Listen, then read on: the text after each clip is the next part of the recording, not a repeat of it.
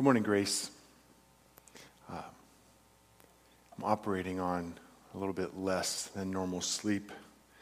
As I come to you this morning, I spent some hours with a family who watched their son close his eyes for the last time. And so, pardon me ahead of time if I am emotional.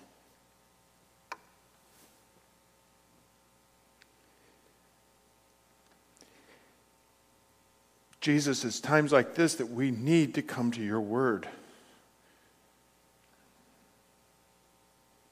There is no hope outside of you. And we come to your word expectant.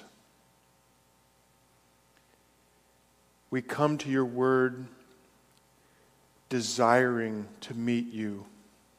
And Lord, there are a thousand things that would distract us from what you have to say to us this morning. And Lord, we desperately need to hear what you are saying to us this morning.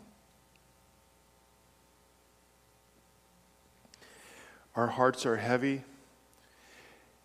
and they are expectant. Bless us, Jesus, as we turn to your word. In Jesus' name, amen. Why did pirates wear earrings? One theory I found it was that they used the earrings to hold wax that they would insert into their ears when they were below deck firing the cannons. Now, this makes perfect sense to me because I remember as a kid, I obviously loved learning about pirates, and I th- kept thinking to myself, they must have been deaf from the din, from the cannon roar that rocked and caused ear, mind, and body to convulse from the bombardment every battle. Have you ever considered that you are in the din of battle every single day? Have you considered that you might be deaf to reality because of the bombardment all around you? We all are.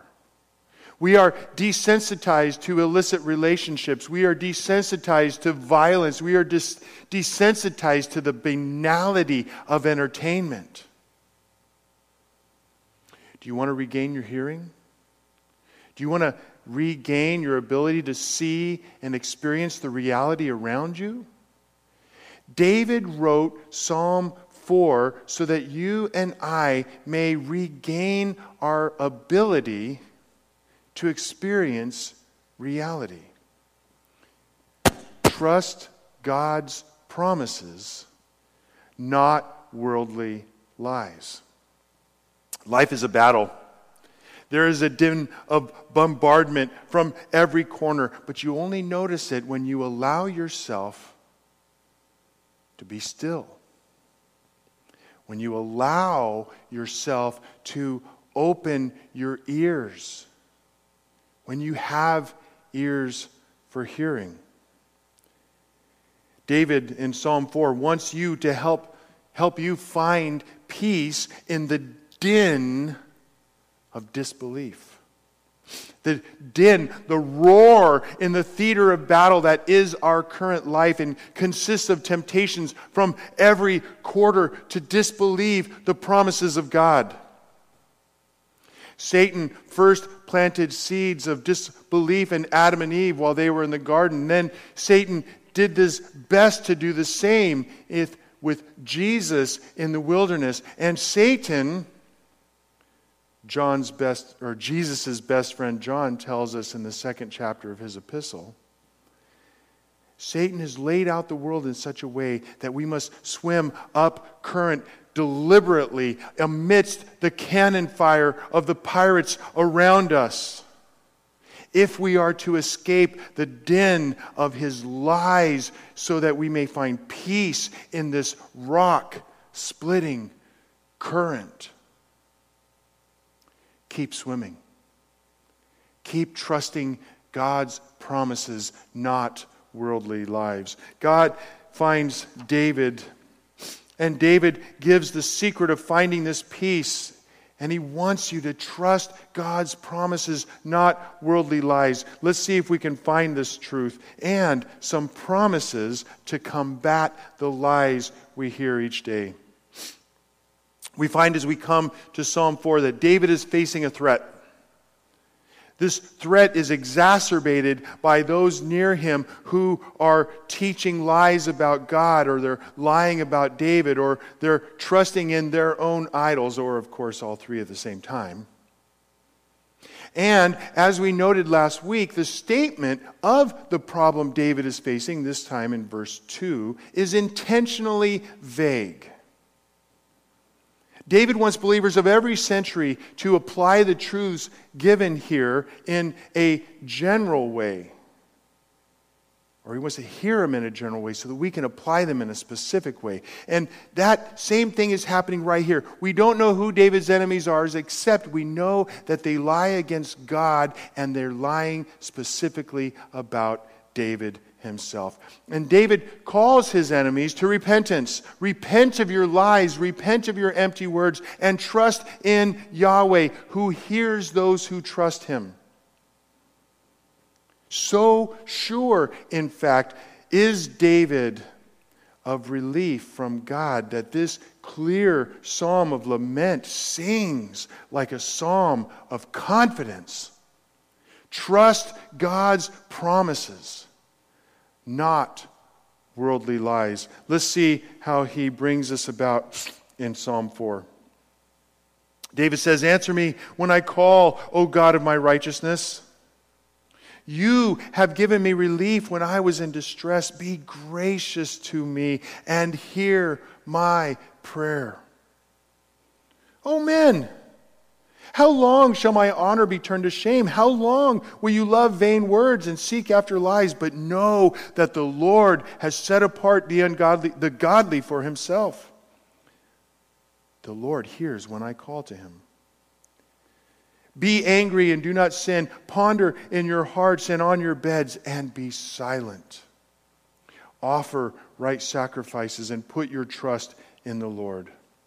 There are many who say, Who will show us some good? Lift up the light of your face upon us, O Lord. You have put more joy in my heart than they have when their grain and wine abound.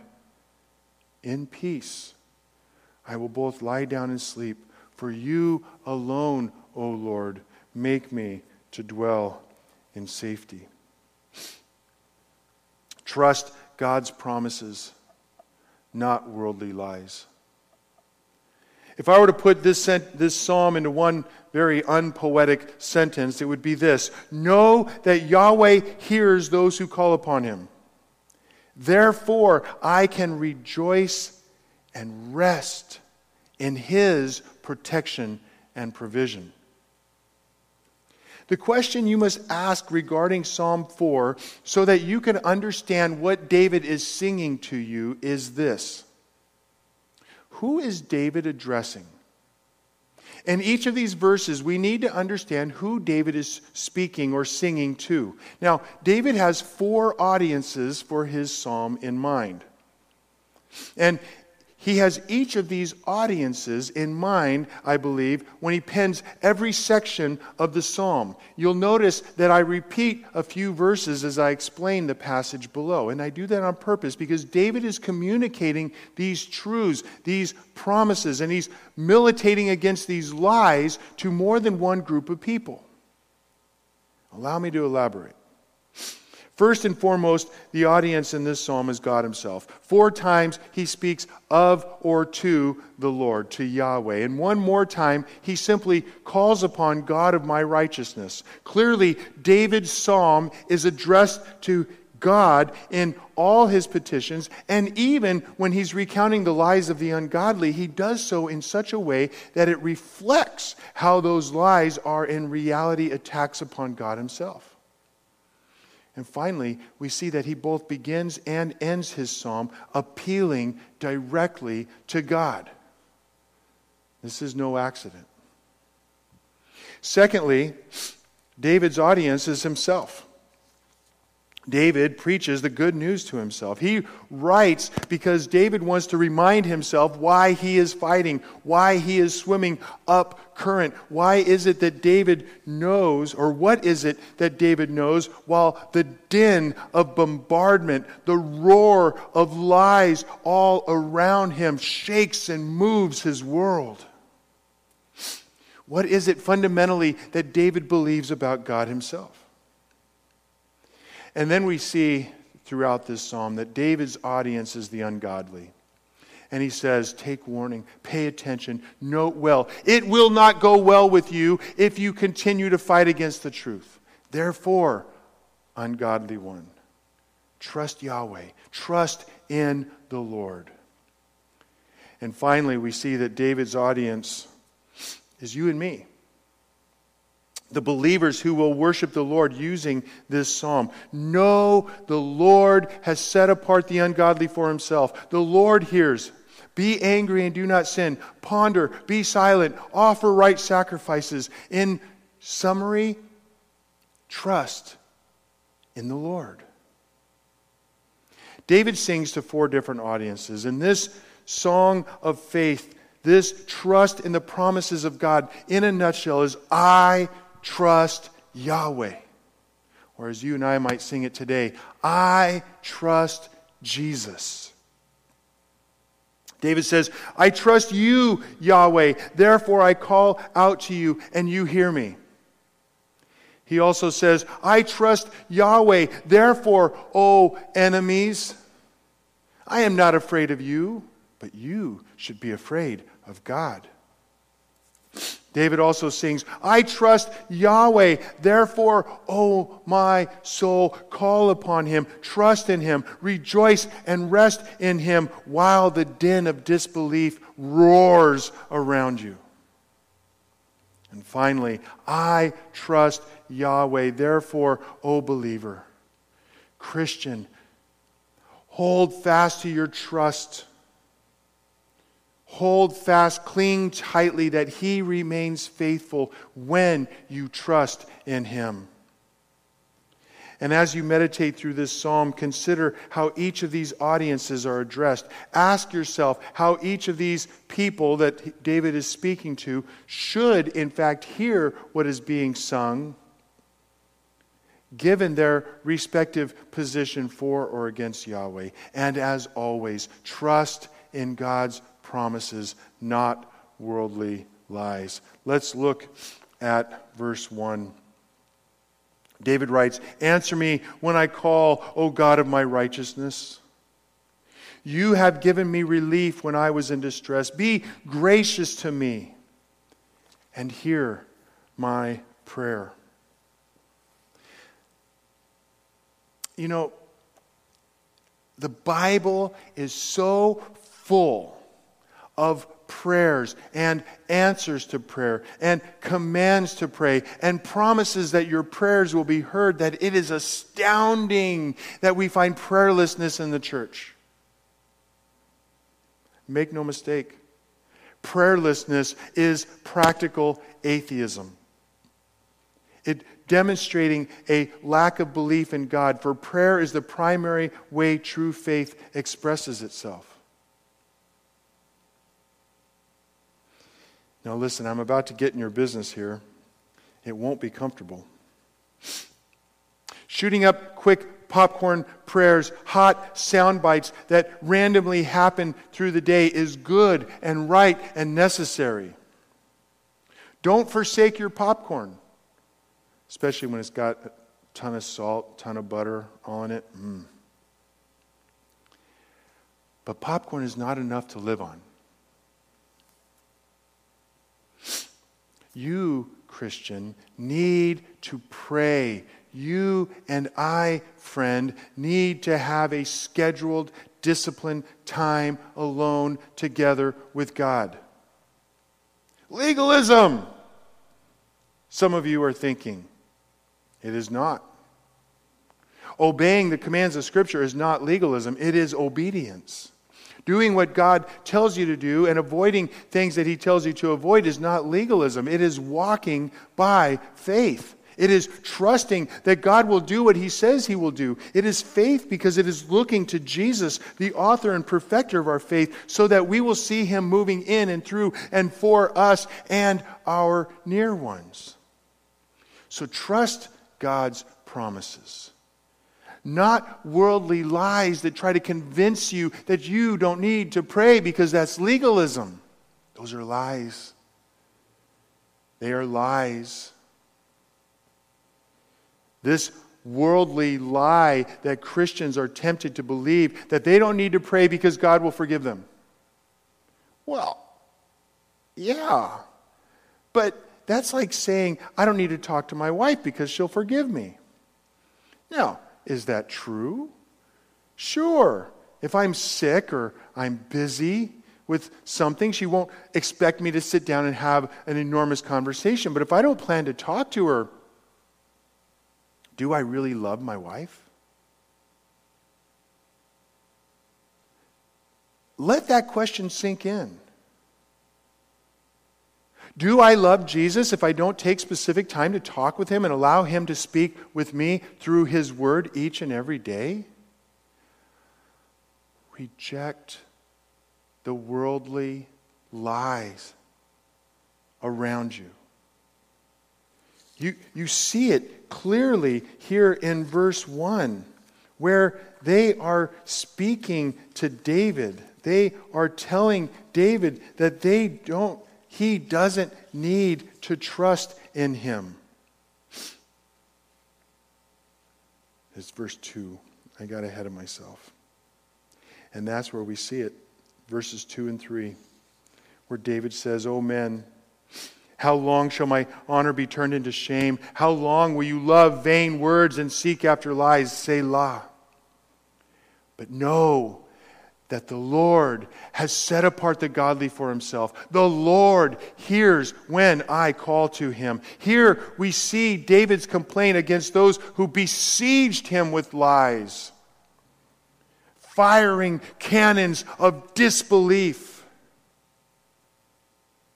The enemies are turning David's honor into shame. They disapprove of and seek to stop David's pursuit of the Lord. Welcome to the real world. How do I see this? Look at what is going on in verse 2. Look at verse 2 with me. How long will you love vain words and seek after lies?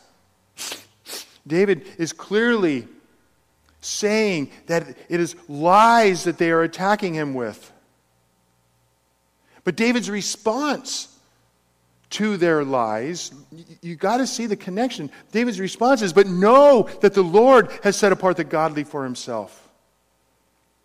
In other words, the lies are specifically attacking David at his relationship with the Lord. And his answer is, I will call upon or the Lord hears me when I call upon him. The turning of David's honor into shame, the, the, turning of David's honor that he calls upon the name of the Lord and he trusts that God will set him apart, is with these vain words. I, I, I can't help but know the corollary to what we are experiencing in this world today. It's plainly painfully obvious that the world dismisses basic humanity. I'm, I have to say, if you can't tell if someone is male or female by pulling down their pants, then the vain words that you are trusting in are cancer to your soul. Help the one who's confused. Love him or her no matter what they call themselves. Know them and love them. But love them. Don't do whatever it means for the world to say tolerate them. Don't celebrate what is a lie. Now, how do we do this? Instead of fighting, instead of adding to the din of the bombardment, the right response to the lie is truth and love. You don't need to get upset. You don't need to shout your own cannon across their bow. You need to calmly and spiritly speak the truth in love. The right response is calling upon the Lord in your hour of need because he hears you. Of course, if you are doing this well, you are also knowing the one who needs your love. You are knowing him or her well enough to know how to love them, how to speak truth to them. And how?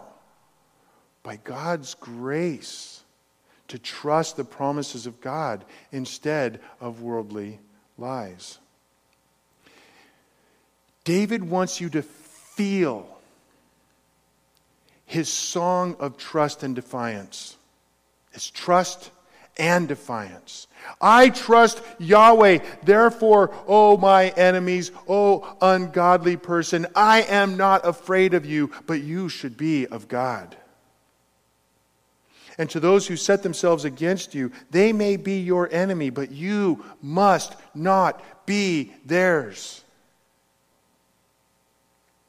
You, Christian, are there to love them and to learn God's promises and then to warn them. Christian, speak truth. How do we do this? We saturate ourselves with God's word. And when we saturate ourselves with God's words, we cannot but speak truth. And we saturate ourselves with God's Word. We swim in the current that gives life of God's Word so that we can't but love them.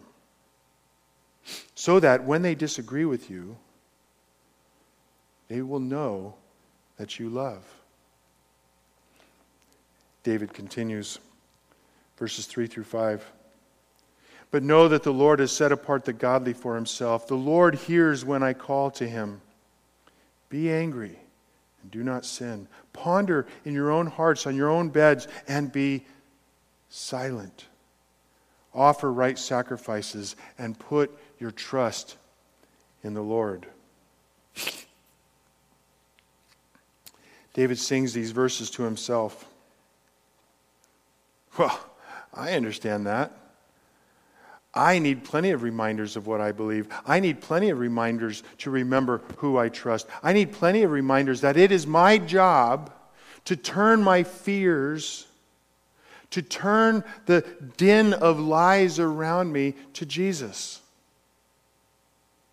Lord, you know.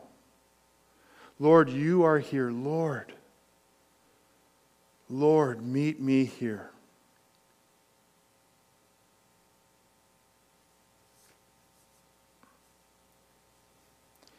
Note that David first remembers the Lord has set apart the godly for himself. The Lord does this. And it is true, equally true, as we see in these verses, that we set ourselves apart for God. Where do I see that? The Lord hears when I call to Him. I'm setting myself apart to, unto God by calling out to Him. How do I set myself apart to God? I am angry and do not sin. I don't give wrath vent in my life. I ponder in my heart's in bed and be silent. It is true that we must set ourselves apart unto God because He sets us apart unto Him. Now, what I'm about to say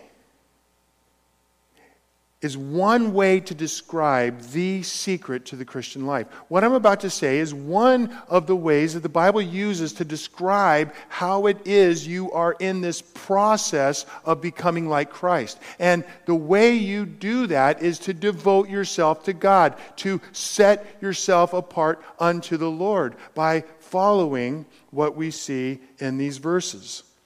Verse 4 Be angry and do not sin. Ponder in your own hearts on your bed and be silent. Now, you can't do this. You can't do this on your own. The only way that you obey this list of commands is to set yourself apart unto the Lord. Not simply turning away from evil, though you must do that Instead, you must not only put off ungodliness, as Paul says in Ephesians and in Colossians, but you must set yourself apart unto the Lord. You must put on righteousness. You pursue Him. You call upon Him. You trust in Him, as David elaborates in verse 5. Offer right sacrifices. Stop arguing and fighting against yourself by saying, This is just legalism, Pastor Greg. I won't be a hypocrite by being a legalist. Well, that's fine, but sleeping in church won't make you a Christian any more than sleeping in your garage will make you a car. Verse 5 is the central verse in this psalm. So we need to trust in God's promises, not worldly lies. We need to offer right sacrifices and put our trust in the Lord. David wants you to sing his song of trust and defiance in your own words. He wants you to turn to this psalm so that when you are in distress, when you are in the din of the bombardment of disbelief, you will say, I trust you, Yahweh. Therefore, O my soul, call upon him, trust in him, rejoice in him, rest in him, while the din of disbelief thunders. Because life is not fair. Oh God, it is not.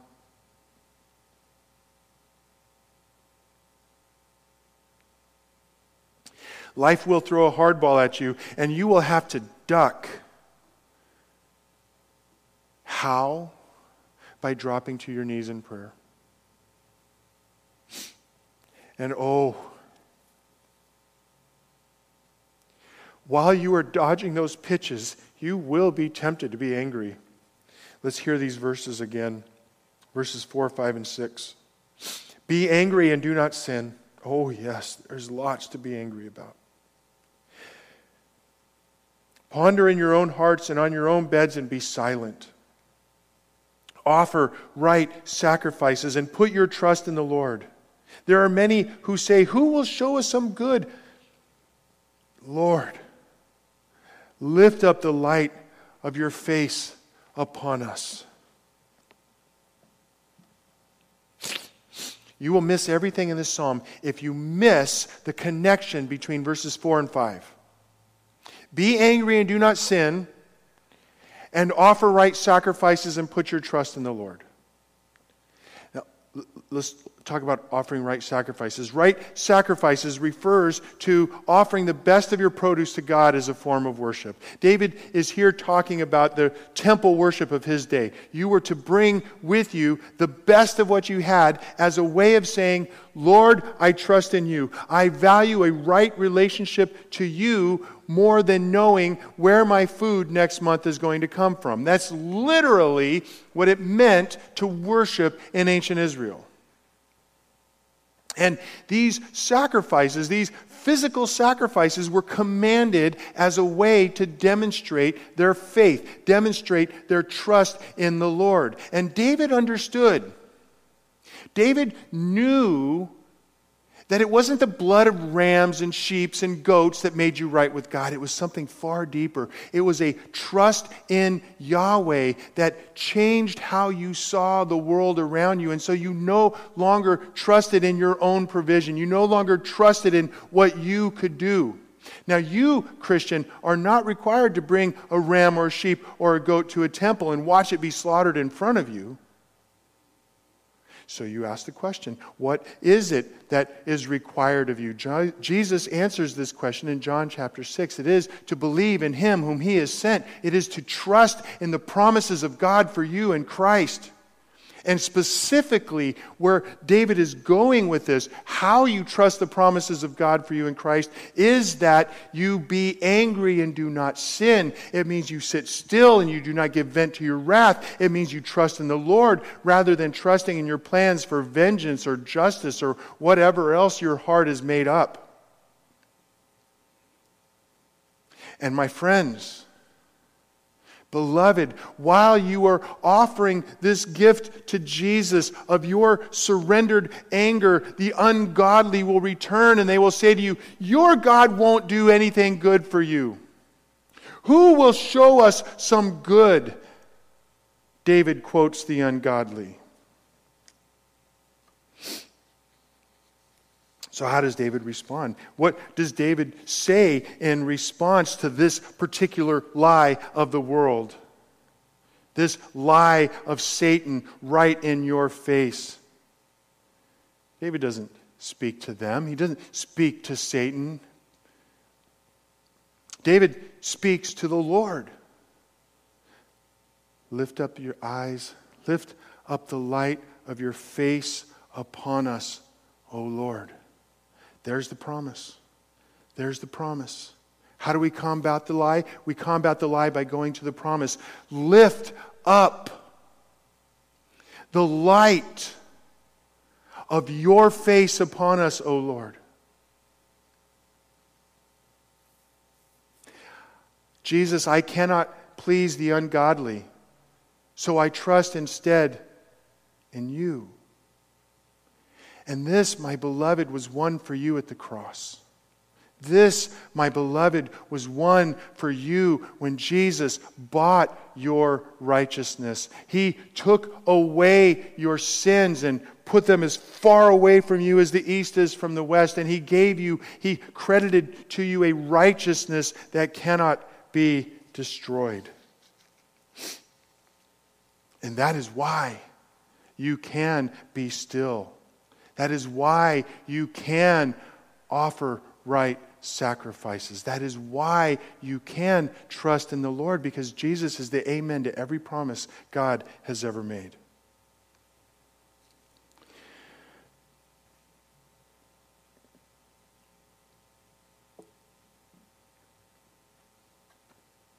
This life is hard. It is full of sleepless nights gathered around grieving families.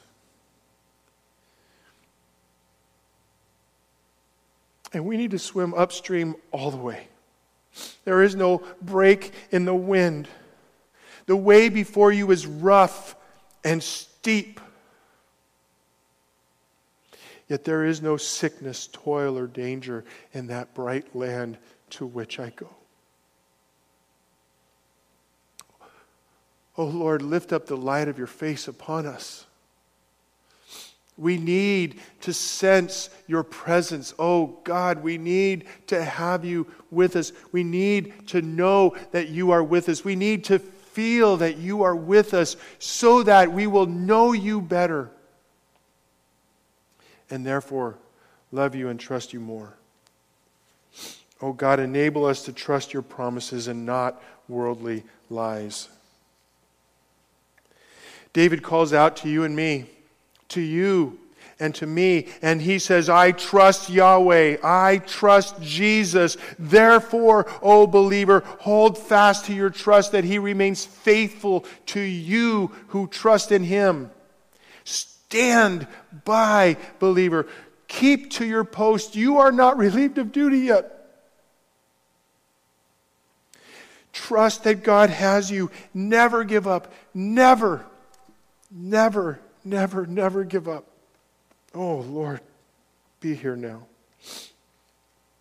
Why? Why can we trust this? Why can we never, never, never, never give up? Verse 7 and 8. Let's look at the promises. Let's look at the promises. Go, God, give us these promises. You have put more joy in my heart than they have when their grain and wine abound. In peace I will both lie down and sleep, for you alone, oh, Lord, make me dwell in safety.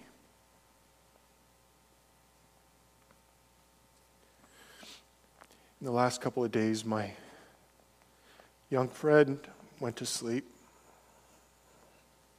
fitful sleep. Finally, the sleep became more peaceful, and finally, the sleep ended in him embracing his Lord.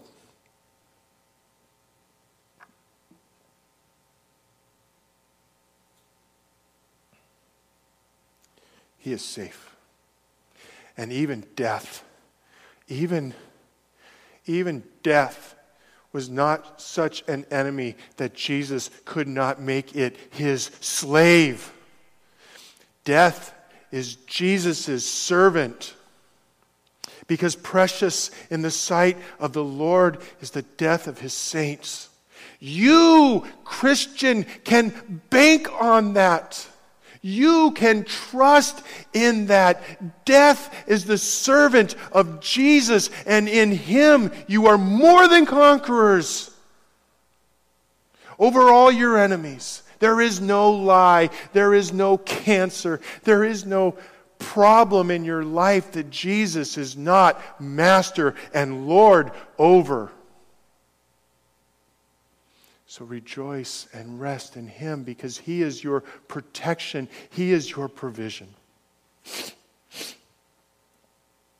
In these two verses, David returns to addressing God, but this time, David is putting shoe leather on his beliefs. David makes clear, he makes plain statements of the strategy he intends to use so that he can rejoice and rest in the Lord. Here's his point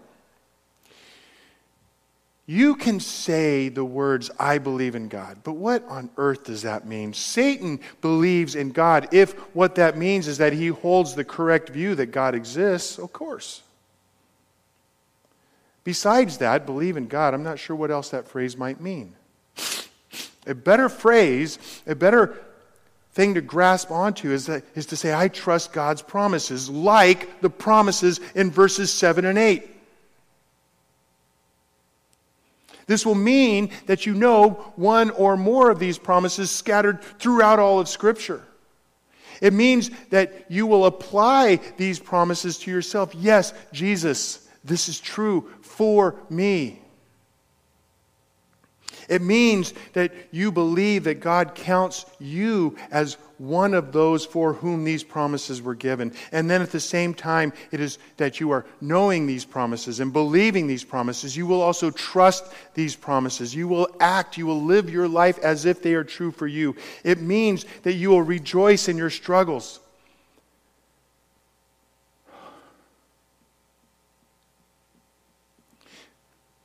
I wrote that phrase earlier this week.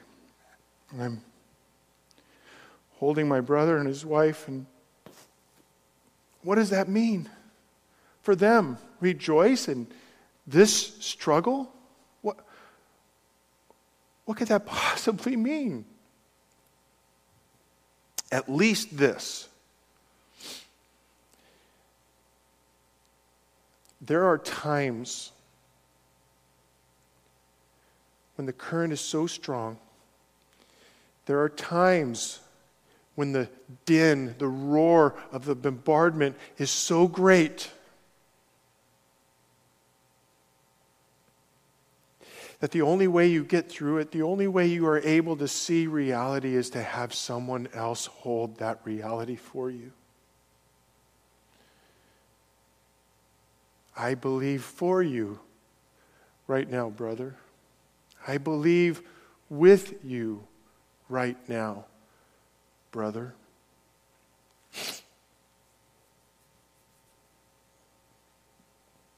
Christianity is not a Lone Ranger sport.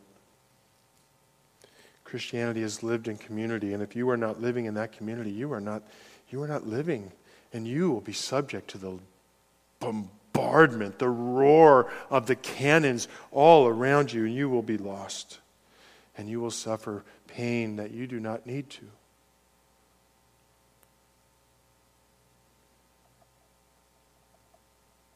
Trust in God's promises, even if right now that trust is experienced by holding the arms of a believer.